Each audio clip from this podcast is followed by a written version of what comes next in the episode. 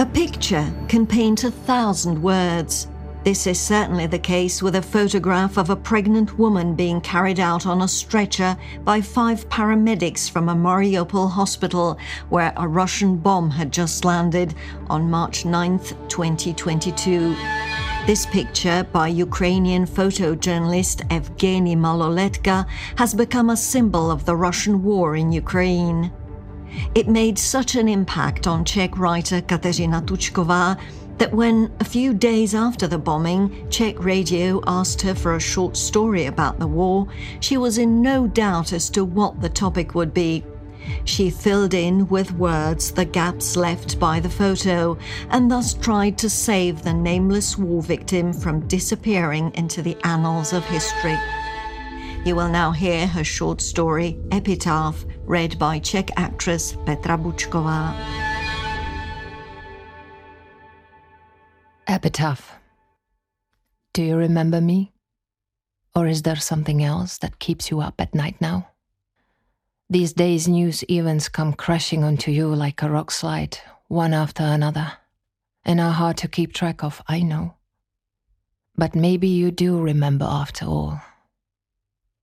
The attack on Mariupol, on the maternity ward, which was flattened instantly. They carried me out on a stretcher, running over the rubble, stumbling, while I looked up at the sky as if the commotion all around didn't concern me. My limp legs folded so that they wouldn't fall over the edge, and my hand pressed against my strangely arched belly, in which life had been stirring only moments before. That's me, the woman in the photograph that flew around the world, the woman who was simply named pregnant woman because they weren't able to track down my real name. On her way to eternity, the pregnant woman took her child with her, the child who had been about to burst into the world. What do you think it's like to know that your child is dying at the very moment you are supposed to see it for the first time? To be honest, during the last few months, death stood at the door so many times that I stopped counting. I was at the Mariupol maternity hospital, my legs propped up high, blankly staring out of the window, where first I watched the shimmering light of late summer, then the vermilion flames of autumn, and finally the embroidery of frost spreading across the glass window pane.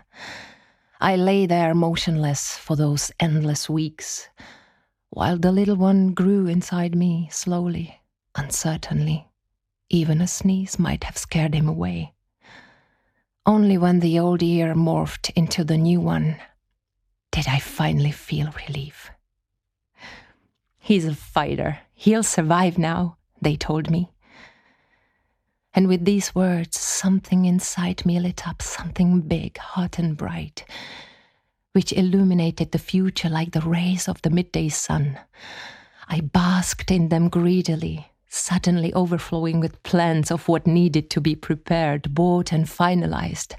Every night, my husband would find his phone full of questions and instructions. That's when I was finally able to look at myself in the mirror.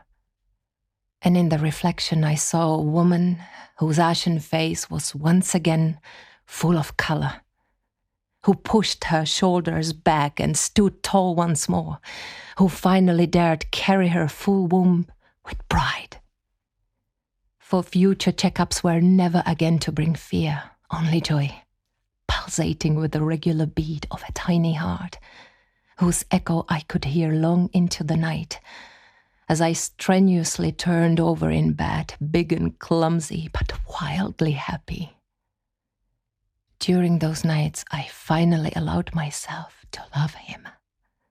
I imagined his eyes, his hair. I wondered whether his smile would resemble that of the man who sent me anxious messages every night, who rolled me out to the park in a wheelchair every Sunday, as if I were made not of flesh and bone, but of fragile glass. My queen, I read every morning on the display of my phone, my world, my life for you and for our joy. Tell me what was the point of it all?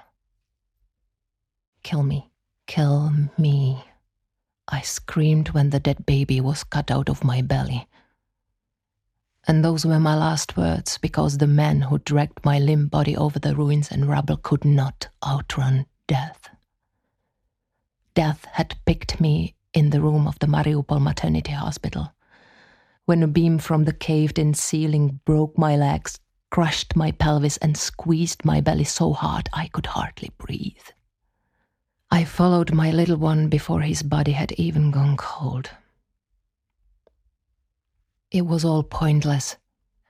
The sleepless nights, the bed covers soaked in anxious sweat, the pillows sodden with tears, the prayers and envelopes of money that my mother would leave Sunday after Sunday under the icon of Mother of God, the fear, the constant fear, the occasional intoxicating hope, up and down, changing every day, and then nothing.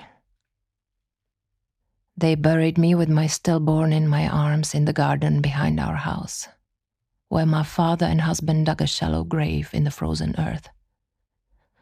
So we wouldn't end up in a mass gravesite. Soon worms will start feasting on us. Soon no one but our closest family will remember us.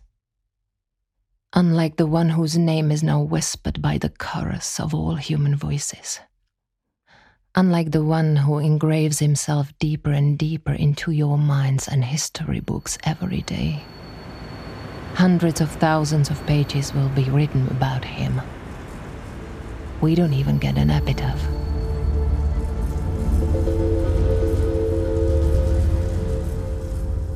Acclaimed by readers and literary critics alike, Kateřina Tučková is renowned for her books Gerta and The Last Goddess.